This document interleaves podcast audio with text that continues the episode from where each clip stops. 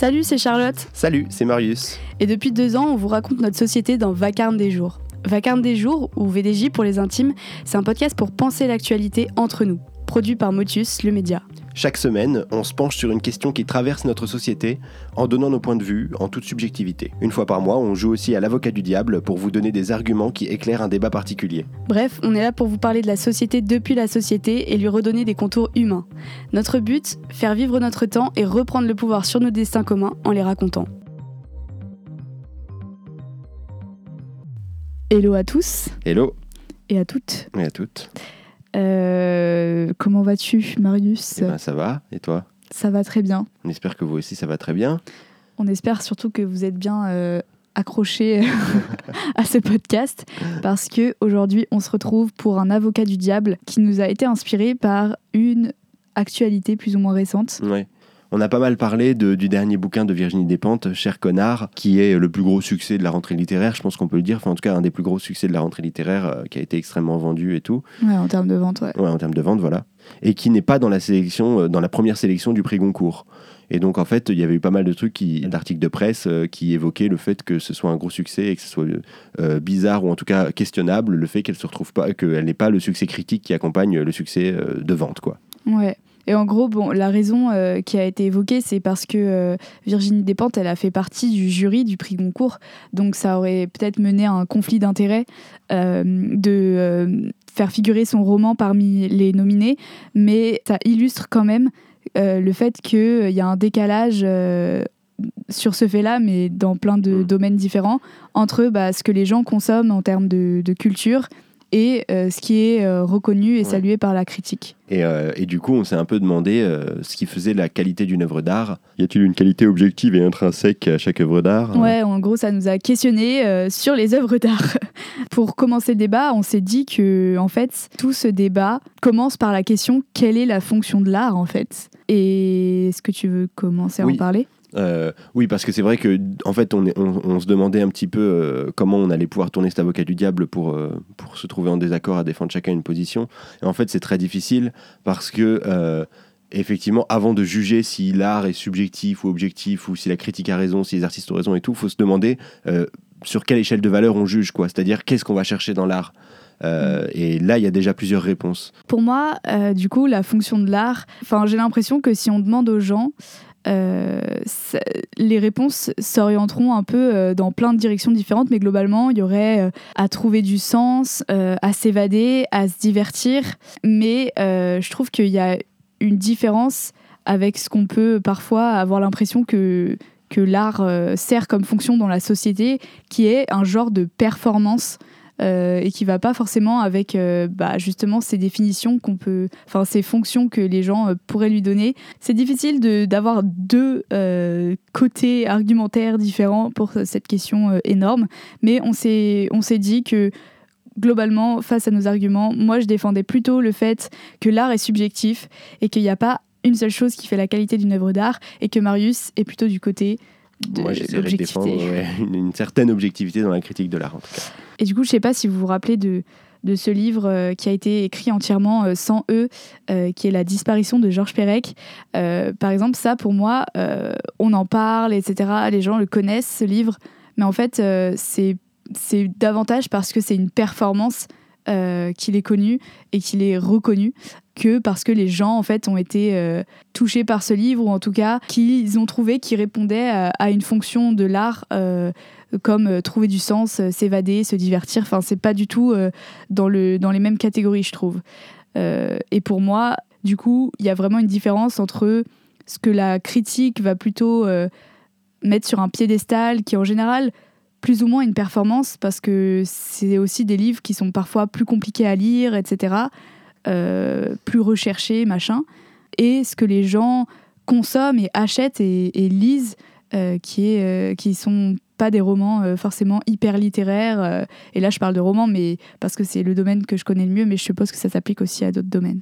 Bah, je trouve ça intéressant, mais en vrai, enfin, en même temps, est-ce que ce que, ce, que tu décris, ça, ça serait pas plutôt représentatif de la manière euh, dont on conçoit euh, l'art dans notre société, y compris les gens, la critique, mais aussi y, compris les gens? Parce que, par exemple, dans le cas de Georges Perec, ce bouquin, en fait, c'est vrai qu'on en parle la raison pour laquelle on en parle, c'est parce qu'il a réussi à écrire un roman sans eux. Mais en fait, ça se trouve, lui, euh, c'était un biais de faire ça, mais aussi pour, pour exprimer d'autres choses, pour parler de plein de trucs. Et en fait, ce qu'on a retenu le plus, c'est la performance. Mm. Mais c'est pas forcément lui son, son, son, son cas en tant qu'artiste de, de manière initiale. Et peut-être que ce bouquin, il dit plein d'autres choses que juste je n'ai pas eux dans, dans, dans mon texte. quoi.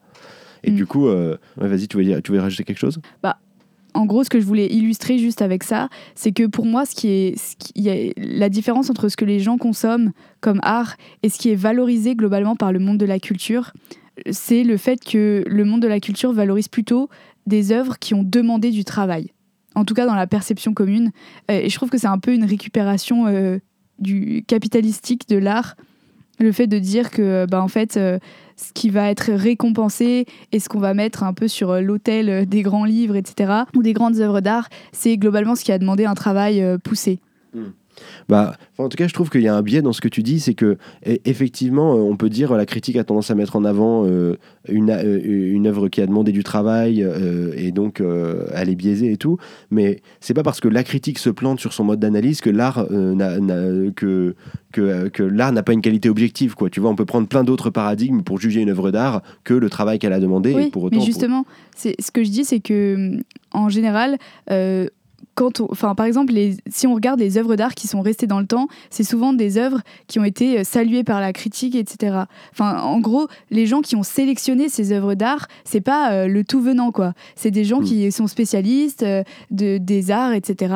Euh, et, et moi, ce que je dis, c'est que ces gens-là euh, sont euh, plutôt orientés vers euh, une forme de performance. Un livre qui a touché énormément de gens, mais voilà, qui n'est pas un chef-d'œuvre en termes de, syntaxe, d'écriture, euh, machin, il va pas forcément être retenu par la critique. Et du coup, moi, ce que je dis, c'est que le, monde de la culture c'est vrai, attribue des qualités objectives aux œuvres, et c'est comme ça qu'elle les sélectionne, mais que ces œuvres, qui sont soi-disant les meilleurs romans euh, du monde, enfin c'est ceux qu'on va lire au lycée, euh, c'est euh, c'est ceux qui sont dans la bibliothèque de la Pléiade, machin, les, les, romans qu'il faut avoir lus dans sa vie, bah, ça a aucun lien avec ce que les gens à l'époque ont consommé. ça dépend énormément des artistes. Euh, Tu regardes, bah après, moi, peut-être que toi, tu parles plus de livres, moi, je parle plus de théâtre, mais tu regardes Shakespeare, Molière, tout ça.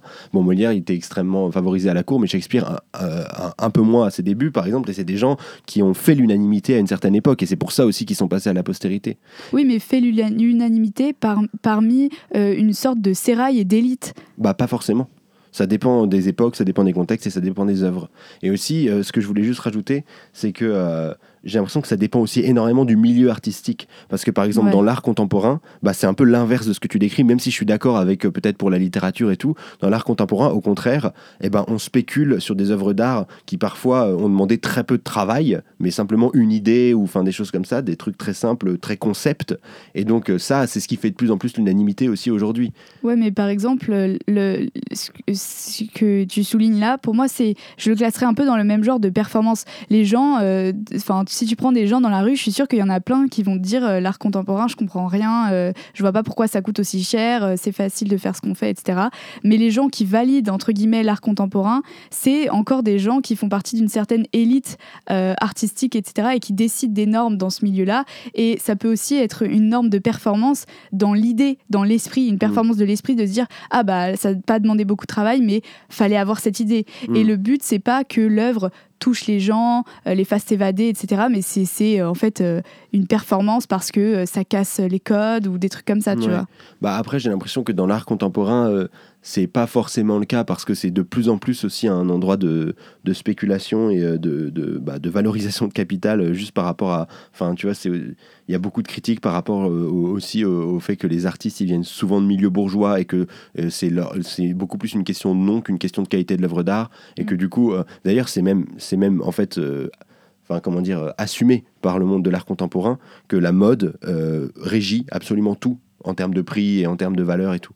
Et donc en fait c'est une question de mode, donc de qui est à l'affiche en ce moment et de qui a la cote, et peu importe le travail qui va demander son œuvre ou pas. Bah, et simplement pour revenir à notre sujet, Ouais. euh, euh, euh, parce du- que la mode, juste, c'est un- c'est un- ça peut être valable dans tous les milieux. Enfin, oui, mais je veux dire la mode au sein de ce milieu d'experts et de, enfin, de gens qui peuvent spéculer parce qu'aussi c'est un milieu qui brasse énormément d'argent. Mais, euh, mais du coup, tout simplement pour revenir à notre sujet, euh, bah, du coup, toi, je trouve, du coup, tu disais un petit peu que tu opposais la subjectivité de chacun à euh, ce que la critique nomme comme euh, quelque chose de bien travaillé ou de bien. Mhm. euh, mais en fait, j'ai l'impression que on, peut, on pourrait aussi défendre que bah, il y a des œuvres qui sont mieux que d'autres, pas forcément du fait du travail qu'elles ont demandé ou quoi, mais simplement parce qu'elles touchent mieux les gens de manière générale. Et je pense que c'est aussi ça qui fait passer certaines œuvres d'art à la postérité, c'est qu'elles racontent des choses. euh, Ouais, elles, en fait, euh, c'est aussi Bah. euh, euh, la question de l'artiste, c'est aussi réussir à être le plus universel possible et à toucher le plus de personnes possible. ouais, mais justement, je trouve que c'est pas hyper universel euh, les œuvres qui restent à la postérité.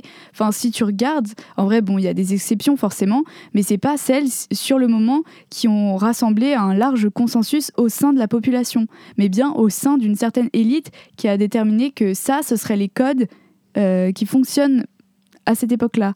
Et je trouve que du coup, euh, c'est pas, enfin, c'est pas représentatif de ce que les gens, euh, l'opinion publique globale, va penser d'une œuvre. D'accord, mais, mais écartons-nous un peu de la question de l'élite et de la critique.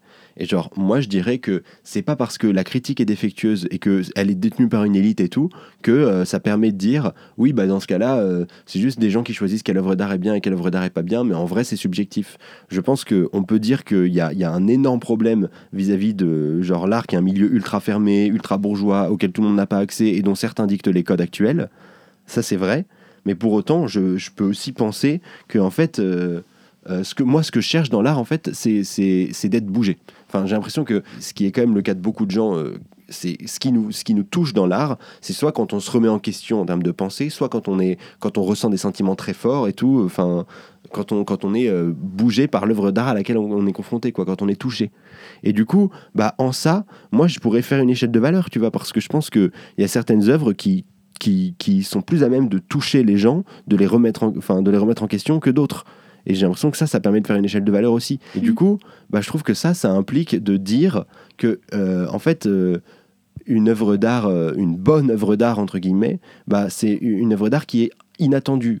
Dans le sens où, soit elle remet en question des valeurs de la société, ça c'est plutôt pour l'art politique, soit elle est irrévérencieuse à un certain endroit, soit elle est... En tout cas, en fait, j'ai l'impression que ce qui est intéressant dans l'art, c'est quand euh, il y a un, un- un truc qui frotte, quoi, quand il y a quelque chose qui est compliqué, Euh, Ouais. soit quand ça déclenche des émotions fortes, c'est pas... Et là, parce que je veux dire, on pourrait vite dire euh, que je parle que d'art politique, mais pas du tout.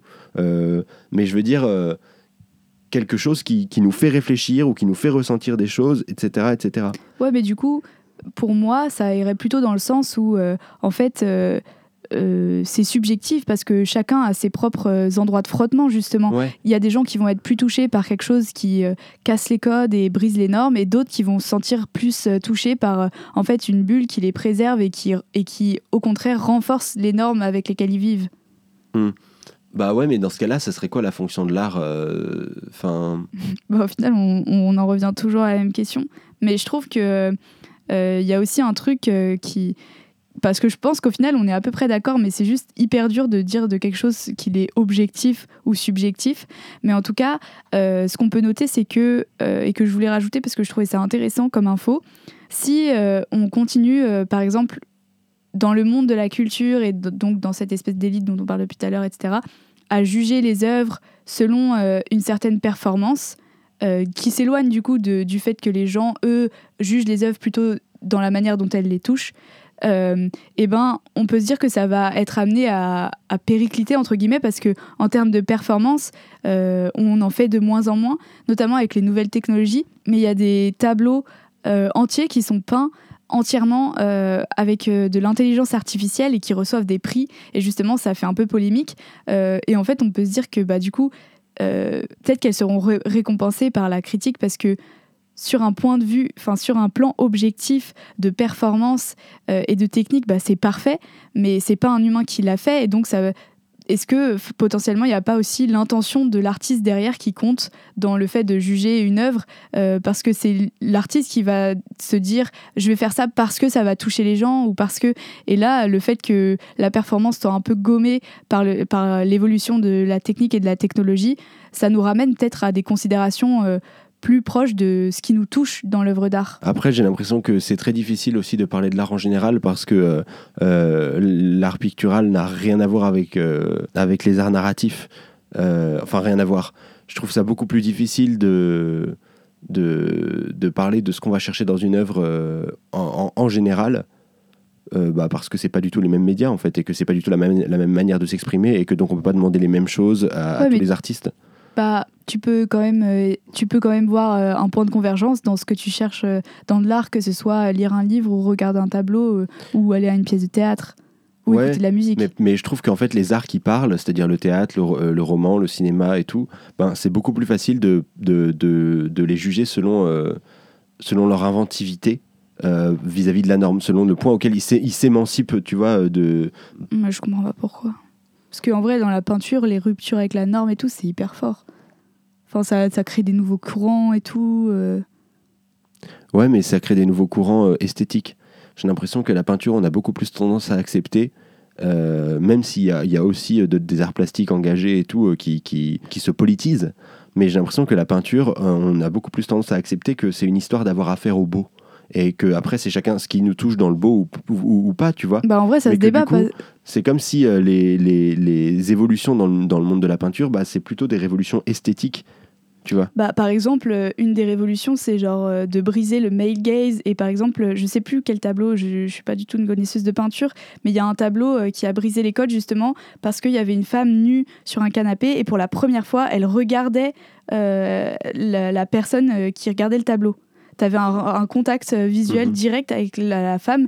Et genre, en vrai, ça, c'est un truc euh, quand même hyper féministe et, euh, et un peu une révolution dans la morale et la décence, etc., euh, qui a eu lieu dans la peinture. Et je pense pas du tout que ça soit juste un courant esthétique, tu vois. Hmm. Du coup, ça, ça, ça, ça dépend. Mais si je peux ramener un petit peu euh, le. Enfin, je pense que c'est un. un- Il y a tellement de débats qui s'ouvrent dans ce débat. Euh, mais pour ramener un peu le sujet aussi, euh, ce que j'avais envie de dire, c'est que je trouve qu'il y a aussi de moins en moins de gens qui s'intéressent euh, à la culture. et après, bon, la culture aussi, on l'a même pas définie et ça peut avoir plein de sens. Mais globalement, il y a de moins en moins de gens qui lisent, de moins en moins de gens qui vont au musée. de moins en moins de gens qui vont au cinéma, enfin bref. Et du coup, je trouve que peut-être que le fait qu'on soit en décalage entre ce qui est valorisé, soi-disant objectivement, euh, dans l'art euh, et ce que les gens aiment, euh, fait que les gens se désintéressent en fait de l'art parce qu'ils se disent ah bah ça c'est pas du tout ce qui me touche et c'est ce qui est valorisé donc bah je vais aller voir ailleurs.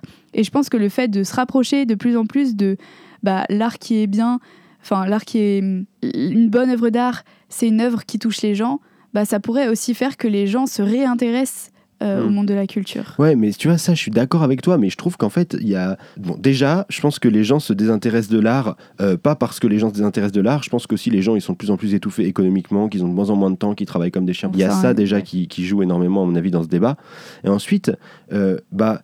Je pense que du coup, effectivement, tu parles beaucoup du monde de la culture et tout, mais en fait, c'est un problème de. euh, le problème que tu décris et avec lequel je suis assez d'accord, j'ai l'impression que c'est plutôt genre, il y a des gens qui sont aux commandes et qui définissent ce qui est valable ou ce qui n'est pas valable en tant qu'œuvre d'art, et ces gens-là, ils ont des biais énormes. Euh, soit dire qu'il faut qu'il y ait une performance, soit dire il faut que ce soit à la mode dans, dans, dans l'espace dans lequel et ça c'est surtout spécule. qu'ils sont très peu donc ils etc., sont pas etc.. ré- représentatifs Mais même du coup, sont simplement pour aller au bout de ma réflexion, ce que tu dis de genre on pourrait plus remettre en valeur les œuvres d'art qui touchent les gens plus que selon des, des- des critères de qualité objectifs euh, définis par la critique et tout, bah je suis d'accord. Je pense qu'il il faut euh, mettre en valeur des, des œuvres d'art qui parlent aux gens et qui les touchent et tout. Mais, mais dire ça, ça veut pas dire que toutes les œuvres d'art sont capables de toucher n'importe quelle individualité. Moi, même si je pense que la critique est énormément biaisée, je pense aussi qu'en fait, on, on peut être euh, réussir à faire une œuvre d'art plus ou moins bonne pour toucher les gens. Peut-être que vois. dans ce cas-là, ça se joue en termes de, de, de consensus dans la pop- dans l'opinion publique. Par exemple, bah, il y a des films qui ont été largement salués, genre par exemple Titanic, ça n'a pas été salué que par la critique. Globalement, dans le monde, si tu montes le film, il y a Mm. une majorité de gens qui trouvent que c'est un bon film. Oui. Et donc ça, ça c'est- dans ce sens-là. Bien sûr que une œuvre d'art ne peut pas plaire à tout le monde parce qu'elle touche pas les mêmes choses, etc. Mais il y a quand même des œuvres, pour moi, qui font consensus Oui. et euh, parfois qui sont saluées comme la- par la critique pour le coup comme Titanic mais parfois qui sont pas du tout euh, mises en avant par la critique parce Mm. qu'elles sont considérées comme euh, je sais Ouais. pas enfin par exemple les romans de Musso Marc Lévy etc c'est Mm. vraiment des, des romans Oui. que beaucoup de gens aiment mais qui sont un peu enfin on a honte de dire qu'on lit ça tu vois Bah justement, c'est intéressant parce que je trouve que ça touche à une autre strate de ce débat. Parce qu'une fois qu'on en est là, je pense qu'on peut aussi dire que, bah oui, il y, a, euh, il y a des techniques, enfin des techniques, je sais même pas si on peut appeler ça des techniques, mais en tout cas, il y a des modalités euh, de faire de l'art qui euh, plus à même euh, de, de, de toucher profondément les gens, de toucher plus de gens, mais aussi de, par exemple, plus les toucher, tu vois. Ou de, et par exemple, je trouve que ton exemple de, de Musso, eh ben, euh, effectivement, c'est quelque chose qui fait l'unanimité et tout, mais en même temps, euh, c'est des livres qui qui remettent absolument rien en question, euh, qui se concentrent sur euh, des classes de population très très précises, donc qui parlent pas de tout le monde, euh, qui ont des ressorts qui sont souvent les mêmes d'un livre à l'autre pour déclencher l'émotion chez les gens et tout.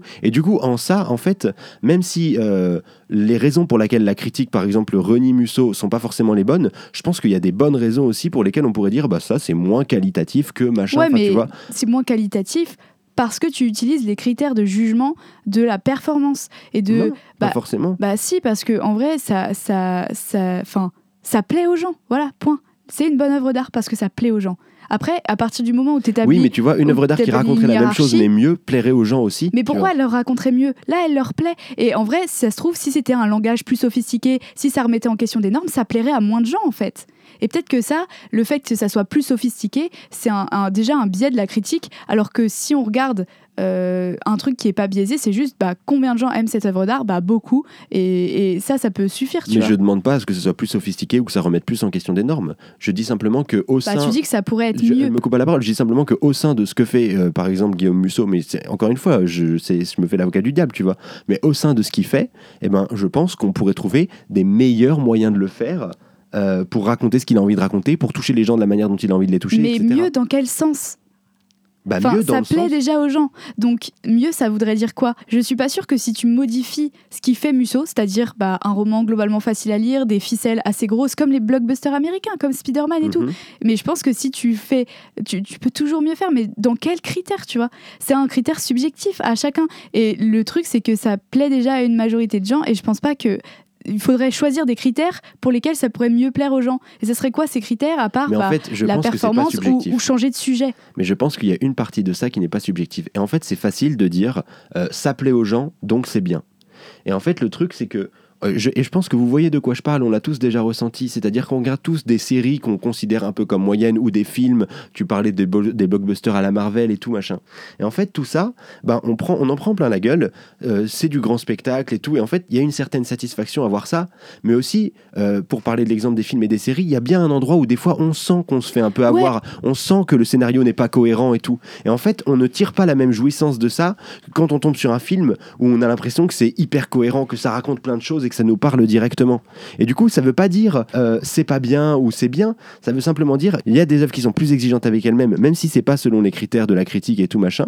Et donc cette exigence-là produit une jouissance plus grande chez le spectateur, même si genre même s'il y a y a, y a Oui, des oui. œuvres qui font l'unanimité Bah, en et fait, tout. euh, si les gens avaient envie d'un truc euh, différent de Musso, bah, ils aimeraient des trucs différents de Musso. Mais c'est Musso, le... enfin, c'est pour le coup, je crois que c'est Marc Lévy, vraiment le- l'auteur le plus vendu en France. Bah voilà, c'est ça veut dire qu'ils ont choisi, tu vois, quelque part.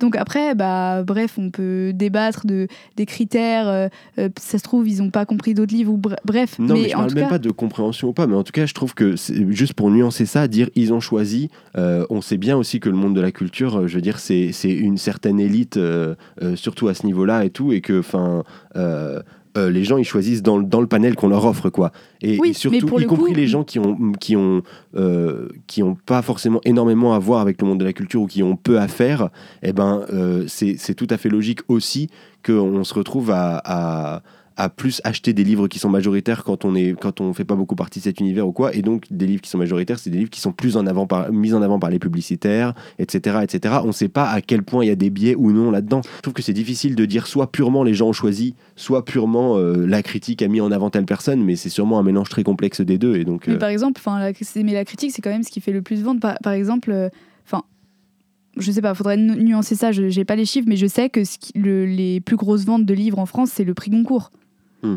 Et, on, et tout le monde dit, euh, Musso, c'est pas de la grande littérature, euh, Marc Lévy, c'est pas de la grande littérature. Tout le monde sait qu'ils auront jamais de prix Gon- Goncourt. Enfin, je sais pas. Oui, tout- mais parce que sais c'est pas. aussi un peu mais- pareil Mais, mais, mais pour autant, c'est eux qui, qui, sont, ouais qui sont plébiscités. Mais, mais simplement euh, pour conclure, mais je trouve que ça se rapproche de ce que je disais sur le cinéma tout à l'heure, tu vois. Je trouve qu'on peut accepter euh, qu'on on aime lire Marc Lévy, qu'on aime euh, lire Musso et tout, mais pour autant, quand on lit un de ces bouquins-là, on se rend bien compte que c'est les mêmes ficelles et tout. Et tu disais tout à l'heure, ces ficelles plaisent aux gens et tout. Je suis d'accord.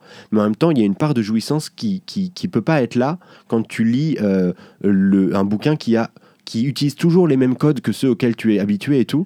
En tout cas, pour moi, ce que je disais dans l'art, ce que je recherche, c'est d'être bougé et d'être touché. Bah, au bout d'un moment, je peux plus être bougé, je peux plus être touché. Ouais. Si j'ai l'impression qu'on me raconte toujours à peu près les mêmes histoires avec à peu près les mêmes ficelles. Mais parce que je pense que toi, tu fais partie aussi des gens qui sont éduqués, etc. Moi, franchement, j'ai lu Musso, j'étais grande fan de Musso avant de connaître un peu mieux la littérature, etc. etc., et d'avoir vu d'autres trucs, et ça me suffisait largement, et j'ai jamais vu les ficelles. Enfin, pour moi, c'était pas, enfin, c'était pas obvious. Et je pense Mm. que, je pense que décomposer un roman, savoir comment il est fait, euh, être, euh, être bouleversé par la forme du roman, etc., c'est quelque chose qui est pas euh, majorité, enfin, qui Ouais. est pas accessible à la majorité des Ouais. gens. Après, je pense que c'est pas forcément dû au fait de savoir comment c'est fait ou d'être expert ou non. Enfin, parce que tu parlais d'éducation et tout. Eh ben, t'aurais pu en fait éprouver plus de plaisir à lire quelque chose de plus complexe sans pour autant euh, savoir déchiffrer pourquoi t'éprouves ce plaisir-là, tu vois. Mais je pense que. Bah, on tourne en rond, mais ouais. Hmm, Bon, je suis pas d'accord. Mais on conclut. ouais. Bah, je pense qu'on a un peu fait le tour et qu'on tourne un peu en boucle, mais en tout cas, c'est des grandes questions et je pense que c'était marrant de, de faire Mm. ce débat euh, autour des sélections. Ouais, il y aurait encore plein d'autres choses à dire, mais bon, on, on- on se saoule nous-mêmes. Bon, on se dit euh, à la semaine prochaine. Ouais. Salut Salut